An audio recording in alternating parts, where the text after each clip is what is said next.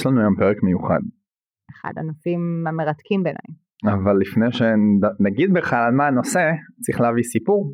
אה, תתחיל, תתחיל, תוביל, and I'll share my אה, thoughts, מה שנקרא. לבת זוגתי יש קורקינט כן. של חברה ישראלית מוכרת, אה, והוא התקלקל השבוע. עשיתי לה טובה, הבאתי אותו לתוך מרכז התיקון המרכזי שלהם. ואני אוהב מעבדות, אני אוהב להיכנס מאחורה, ו- ובזמן שהם כאילו עבדו על לתקן את הקורקינט, פתאום ראיתי ערימה ענקית של סוללות, שנראתה כזה רע וחוטים וכל מיני כזה ניירות דבק וכאילו משהו שנראה ממש לא סבבה, ואני כאילו עושה להם מה זה, הם אומרים לי, זה סוללות מקולקלות, ואנחנו מחכים שיאספו אותם, באים פעם בכמה חודשים, שולחים את זה למחזור. עכשיו מה זה מחזור?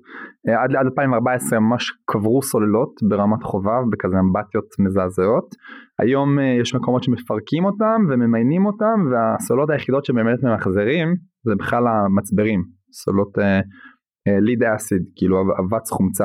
אבל הרוב בכלל נשלח לאירופה בחזרה כאילו ואני בכלל לא יודע מה עושים עם זה.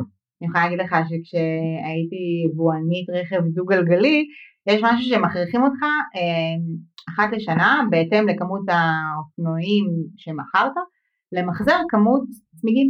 וואלה, וואו. כן, זה חובה על פי חוק, ואני אמרתי, וואו, מדהים. אז התקשרתי לחברת מחזור צמיגים, כי אני צריכה שהם ייתנו לי אישור אה, שאני נותנת למשרד התחבורה. אמרתי להם מעולה מתי אתם יכולים לבוא לאסוף את הצמיגים? יש לי פה צמיגים הרי שאתה יודע הוצאנו מתיקונים החלפות עניינים. צריכה לעמוד ברגולציה. ואז אמרו לי אה לא לא לא לא אנחנו לא מחזרים את הצמיגים שלך פתאום. רק נותנת לנו כסף ואנחנו נמחזר פה צמיגים ונשלח לך חשבונית עכשיו מאיפה אתה יודע שבאמת מה שהם עושים ואיך הם ממחזרים? נורא ביאס אותי כי אנחנו מראש אז בנינו סוללות שהן מורכבות מהרבה הרבה תאים. אוקיי. כי אז אם יש בעיה בתא אחד אפשר להחליף אותו. ובאמת התאים שהוצאנו פשוט עמדו שם על המדפים, ממש כמו שאתה מתאר אצל הקורקינטים. ואז אנחנו אומרים אוקיי זה קורקינטים זה אופנועים, תחשוב על הרכבים, תחשוב על המשאיות והאוטובוסים. כמויות סוללות בלתי נתפסות שהולכות למלא מחסנים בעצם, הולכות כאילו אני בטוח שזה גם מסוכן. כן, והיום אנחנו נתחיל עם אה, אורח מיוחד.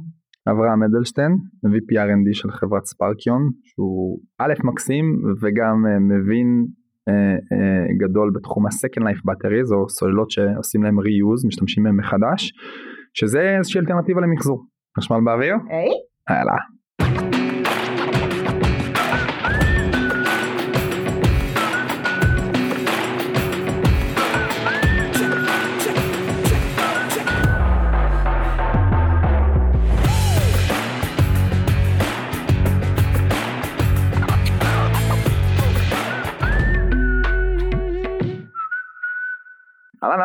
שלום, נעים מאוד.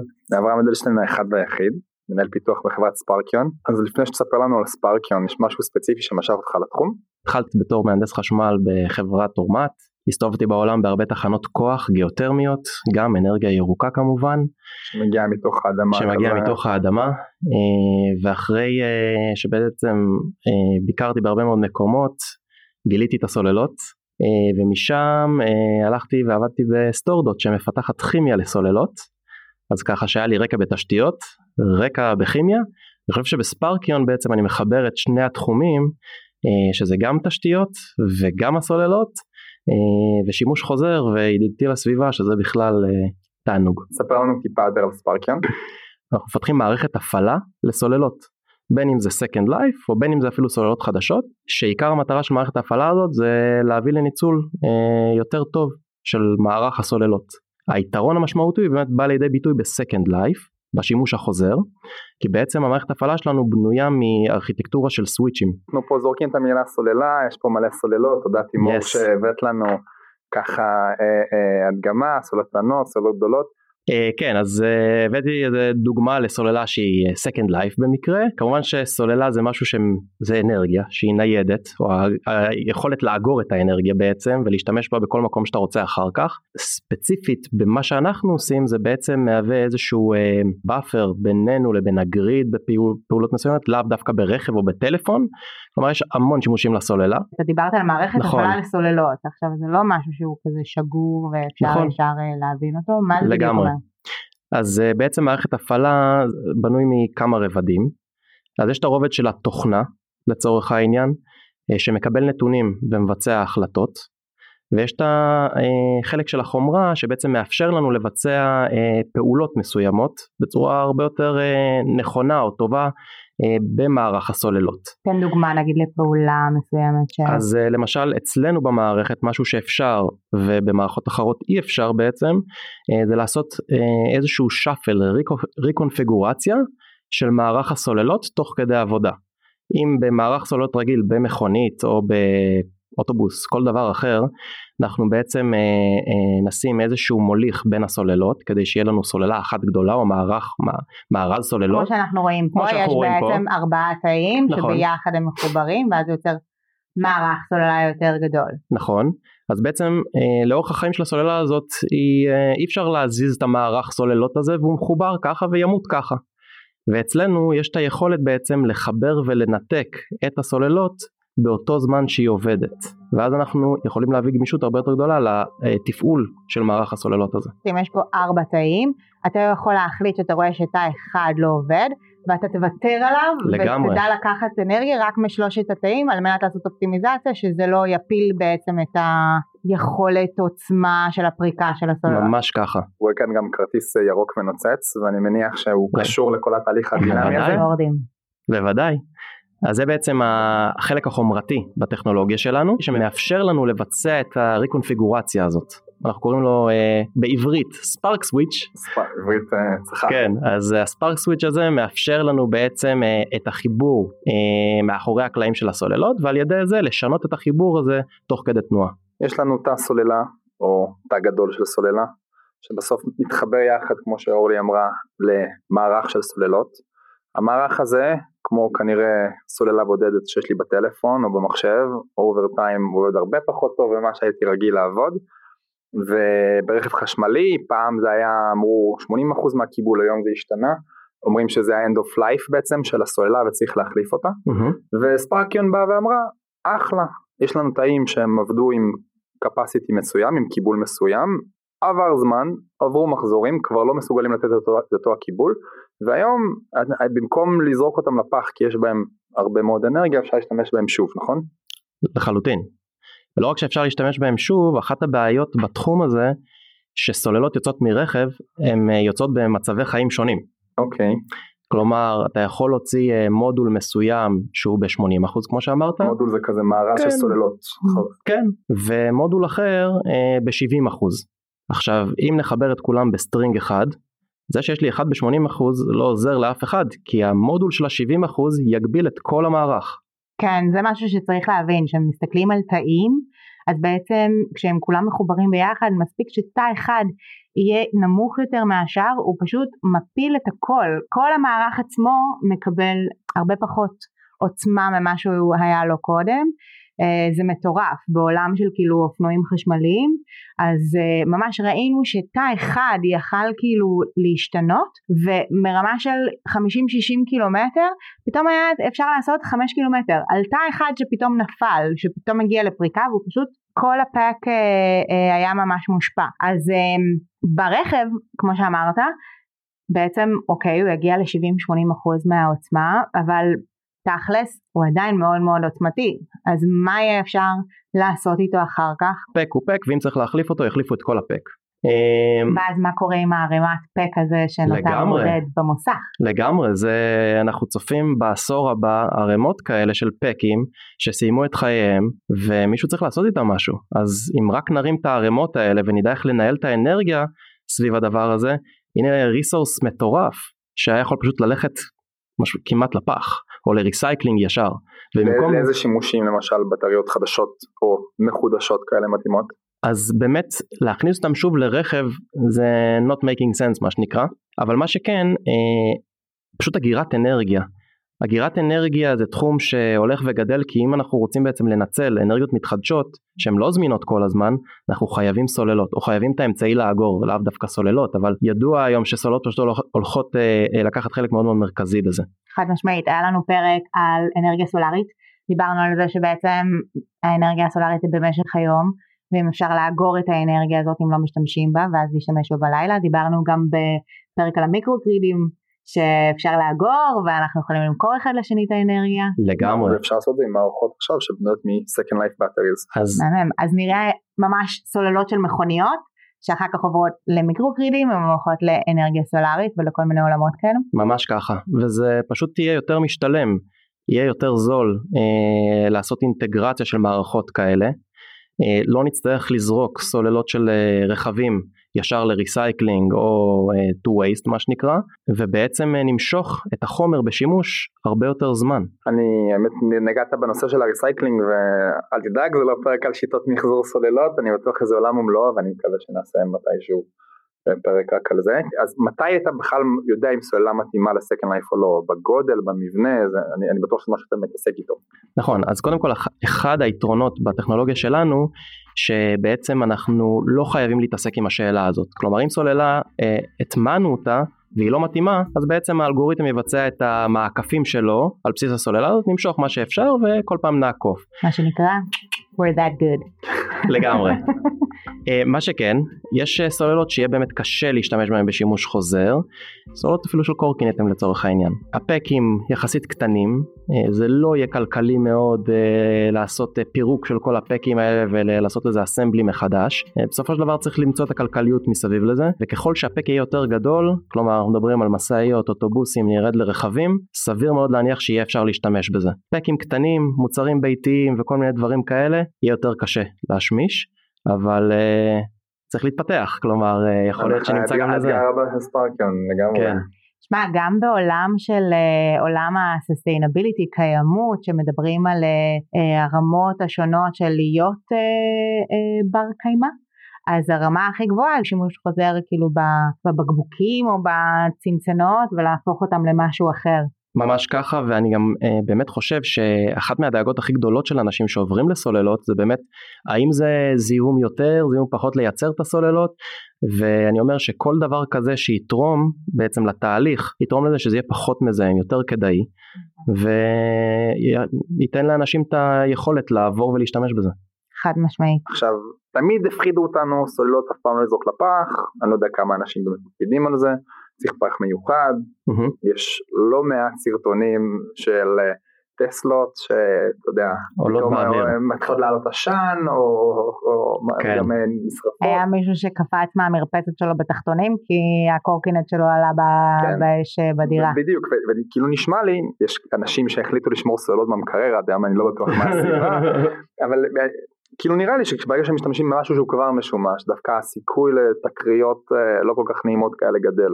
אז קודם כל אתה לגמרי צודק אה, שצריך לקחת את אה, בעצם את כל הנושא הזה מבחינת הסייפטי נורא ברצינות מבחינת second life צריך לבדוק את הסוללות ויש כבר התחילו להיות סטנדרטים ורגולציה סביב הדבר הזה כדי לעשות בהם שימוש חוזר כל הנושא של הקורקינטים לצורך העניין וסוללות מתפוצצות בבתים זה הרבה מאוד עניין של חינוך של האנשים וסטנדרטיזציה כי באמת המון אנשים מתעסקים בסוללות בצורה שהיא יחסית פרוצה וכל הלחמה שהיא עושים בטעות שזה אפילו לא קשור לסוללה ועושה את הקצר גורמת לסוללה להתפוצץ. כלומר גם אם הסוללה לא אשמה אלא מישהו עשה הלחמה לא נכונה או הלחמה רופפת בסוף זה מה שיגרום ל... זה יושב באיזשהו משהו שהוא... נכון בדיוק. אז uh, צריך להתייחס לזה פשוט ברצינות בידיים מקצועיות לתת יותר uh, חינוך סביב הנושא הזה להסמיך אנשים אה, לעבוד בעבודות האלה, אה, שלא כל אחד ייגע בדבר הזה ככה ללא ידע. אז איך אתה רואה את העתיד שלנו? אנחנו כולנו ניסע ברכבים חשמליים, אנחנו נגיע אחרי עשר שנים אה, למוסך, הוא יגיד אוקיי זה הזמן לעשות שדרוג לפק של הסוללות ישים לנו פק חדש ברכב והפק הישן מה תעשו תאספו ממוסכים זה יגיע אליכם אז אני כאילו תוהה איך יהיה שרשרת האספקה. מי הבעלים של הסוללה הזאת? כן. כאילו היום, היום המוסכים משלמים. כן, כן, נכון. המוסכים משלמים שיקחו מהם את הסוללות אבל בעצם זה משאב. אבל זה נכס. נכון? תהפוך את זה לנכס. נכון. קודם כל אה, שאלה סופר טובה אנחנו יושבים על זה המון חברת הרכב יכולה למכור אוטובוס ויכולה למכור אוטובוס עם תוכניות פירוק ועל התוכניות האלה יודעת שזה valuable כי יודעת שמישהו קונה את האוטובוס לא רק קנה את האוטובוס אלא קנה עוד מוצר אחריו והוא הבעלים של סוללה ויש לו את היכולת להפוך אותו אם הוא רק ירצה ולצורך העניין שחקן גדול פתאום כמו אגד או כמו אה, חברות אוטובוסים שיש להם צי של רכבים יכולים להפוך שחקן אנרגיה מהסוללות שהיו להם בעצם אה, ברכבים. בארץ לצורך העניין יש גופים שאוספים את הסוללות האלה היום שולחים אותם לכל מיני מקומות. מראיינים שולחים בחו"ל בעיקר. כן, אז אני אומר סביב גופים כאלה יש לנו פעילות. אבל גם בשילוח אווירי יש שם לא, לא, לא. סרט שלם. לא, לא, לא, אה, זהו. נו, נו, נו. לא שילוח אווירי. Don't go there. תנסי לשים משהו עם סוללה ב-DHL, מובטח לך. מה אתה אומר? אני לא כן. יודעת לי לספר לך Don't go רק there. עם ימי האופנועים החשמליים. אז, uh, uh, באמת זה עוד עניין. אם אנחנו מפרקים בעצם פקים של סוללות ומתחילים לעשות שילוח של זה, לא חבל?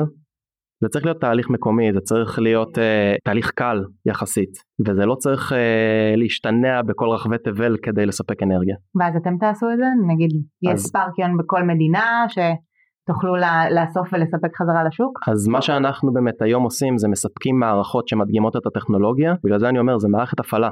אנחנו יכולים לשים את המערכת הפעלה הזאת על כל סוללה שתבוא בעצם, בין אם היא באה מחברת רכב כזו או אחרת, למצוא את הדיזיין הנכון, אה, אבל בעזרת אותם רכיבים, הלגו בלוקס האלה של הסוויצ'ים והתוכנה, אה, לעשות את זה מקומי. אתם חברת סטארט-אפ, אתם רוצים אה, לפרוץ וצריך רגע להוכיח שאתם הכי טובים כמובן, לחלוטין. אבל אין פה בארץ אה, אה, כמויות על ימין ועל שמאל, כמובן זה בעיה שאת צומחת, אבל אין כמויות של סוללות יד שנייה שאתה יכול אה, לאסוף, ומה- אז מה עושים בינתיים? אז בינתיים קודם כל אנחנו באמת אה, מפתחים טכנולוגיה סביב זה, כאשר ביום שהמכה הזאת תבוא, אנחנו מוכנים עם הטכנולוגיה לפתור את זה.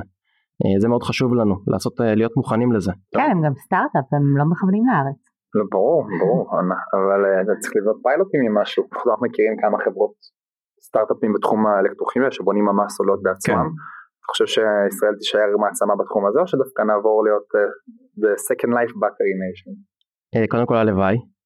אני חושב שבאמת בתחום של אלקטרוכימיה, אז בארץ אין בדיוק את הנתונים, אבל יש כמה דברים מבריקים באמת שקורים, ו-time will tell מה שנקרא, אבל בארץ אנחנו יודעים במה אנחנו חזקים. אנחנו חזקים בעיקר בתוכנה, אלגוריתמיקה, ולחשוב אה, מחוץ לקופסה. אז אני חושב שכל הנושא של אה, אלגוריתמיקה סביב סוללות, כי זה נושא פשוט שיש המון דאטה, אה, אני חושב שזה בארץ משהו שאנחנו יכולים לקחת יותר ולפתח הרבה יותר. משהו שבדרך כלל השואל אוהב לשאול, והוא עושה לזה גם תנועת ידיים. אוקיי. מה בעיניך טעון שיפור? אם אנחנו מסתכלים על כל התחום, אה, איך שהוא היום ולאן שהוא הולך, מה טעון שיפור בעיניך? וואו כל כך הרבה דברים. לבחור אחד. אז אני חושב שמבחינת tech אה, לצורך העניין, כן, של מנופף ידיים. אז אני חושב שבארץ לפחות כל אחד שעובד בסטארט-אפ שמייצר איזשהו אה, buzzwords אה, על cyber security או, או תוכנה אה, מאוד מתגאה בזה ואז כאילו אתה בא לאיזה שהם יזמים או אנשים שעובדים ב energy tech והם כזה כן אני עושה ככה וככה ממלמל איזה משהו זה פשוט בעיה אמיתית. אנחנו פועלים בתחום כל כך חשוב, הכי חשוב, בשביל זה יש לנו פה את חשמל באוויר. ו- ועושים דברים מדהימים ו- וכל מי שמתעסק בתחום, גם אם הוא בוחר להתעסק ולא להקים מיזם למחרת, צריך לבוא ולהבין שזה זה חלק אינ- באמת זה אינטגרלי. מרגיש פחות סקסי, זה העניין? אני חושב שכאילו הדיאלוג סביב המשרות או המיזמים הוא פחות סקסי כלומר כל מתכנת יש לו את הדברים הגיקיים האלה ואת הדיאלוג הזה עם שאר המתכנתים ובדיחות אה, מתכנתים ו- במסיבות של משה חוגג. וכאלה אז uh, כאילו האנרגי טק קצת חסר לו את הדבר הזה וצריך להכניס את זה אולי טיפה פנימה uh, כדי למשוך את האנשים הנלהבים הצעירים שיביאו רוח ו- ו- ויחיו מיזמים בעצם. אני חושבת שזה חלק מהמהות שלנו, אנחנו שנינו מבינים שבעצם המהפכה הענקית שמגיעה בתחום האנרגיה והתחבורה החשמלית זה שתי המהפכות הכי גדולות שקורות בחיים של כולנו. אוקיי? זה לא רק אם אתה מתעניין בספורט או אוהב קולינריה, זה כל אחד באשר הוא מתנייד וצורך חשמל. בגדול כל הדור שלנו של ה millennials וה, והדור ה Gen Z עכשיו הכי גדול רוצים להיות ב impact, הם רוצים להיות בעולם של sustainability, רוצים לה, להרגיש שהם עושים חלק ממשהו טוב בעולם, אז דווקא מרגיש לי שזה, שהדור הזה מגיע, מי שרוצה לעשות את השינוי ולהתעסק בדברים על אמת. מצד אחד זה ממש נכון. מצד שני הדור הזה רוצה לראות כאן ועכשיו והדברים אה, שמפתחים בתחום האנרגיה לוקחים זמן וסבלנות, מה שפחות יש לדור הזה. כן, אבל זה נגיד אמ, משהו שבתחום האנרגיה צריך גם אה, נכון, אולי יותר אה, להתעורר. אני שנייה קצת עם אה, עיניים ביקורתיות על האנרג'י טק, לא, אני, אני, אבל אנחנו גם לגמרי זה, מסכימים. אנחנו מסכימים, מסכימים כאילו לגמרי. זה חלק מהמהפכה המהממת שקרתה בתחום ה mobility, נכנסו סטארט-אפים חדשים, צעירים, עם מלא drive, וכאילו יצרו אה, דיגיטליזציה לכל התחום, ו- וצריך עכשיו את ה drive. אני חושב הזאת. שמה שנקרא האמת נמצאת, אה, האמת, כאילו יש אמת, אה, התשובה נמצאת משהו באמצע, זאת אומרת אנחנו מרגישים את זה, אה, תעשיית האנרגיה זו תעשיית gray hair כן. מאוד מסורתית ומאוד מזכירה גם את תחום הרכב, אני חושב שמה שקרה בתחום המוביליטי בארץ הוא ראוי להערכה ואת יודעת כמה. אה, פרויקטים שאת היית מעורבת בהם, הורים אצלי השראה, אה, אה, זה לא סוד. מאוד חשוב להבין, בתור מישהו צעיר שרוצה להיכנס לתחום, לחשוב על התחום הבא החם ולחקור אותו ממש טוב, זה, זה יכול להיות, להתעסק בחברה שעושה בתחום ול- ולזהות בעיה, ובעיקר לא צוות של אלופים שמשלימים אחד את השני. אז מה התחום הבא החם? מה בעיניך תחום הטריליון דולר? third life battery. סתם. המשך גלגול אוקיי, הנשמות. אני חייב לשאול על זה. אני חושב שאנחנו מדברים הרבה וכאילו אם אני אגיד עכשיו אגירת אנרגיה מה זה מדברים על זה כבר עשר שנים צריך להבין שזה העשור ורק בעשור הבא נבין בכלל על מה מדובר. אנחנו רואים דוגמאות לזה בשאר העולם שכבר מתנסה בדברים כאלה וכבר אפשר ללמוד משם אבל uh, אני חושב שבאמת כל הנושא הזה כמה שמדברים עליו בפועל עדיין אין הטמעות מאוד מהותיות ו- ו- והידע הוא לא, לא רחב אצל כולם אז אני חושב שזה העשור הבא שיהיה מלא פתרונות אגירת אנרגיה אין מנצח אחד יש המון מנצחים בתחום הזה וצריך ללמוד צריך לחדש צריך לחבר אותם, לפתח לממשק אותם. הכל אמ, אני חושב שאנחנו כאן בפרק לסיומו. וואו רץ מהר רץ ממש ממש מהר. מה? לא אבל אני חייב להגיד שהתחום הזה של סקן לייף באטרי אותי מרתק באופן אישי. מה, ממש? ואני לא מכיר הרבה מיזמים בכלל אחרים שמתעסקים בתחום הזה בארץ. בארץ אז אתם לגמרי אה, נמצאים בתחום מעניין בטירוף ותודה שהסכמת להתראיין. אז אה, נראה לי שזה גם ההזדמנות להודות למשרד האנרגיה על התמיכה שנותן לנו ולייצר את הפודקאסט הזה. שוב תודה. אחלה תודה רבה יאללה חשמל באוויר.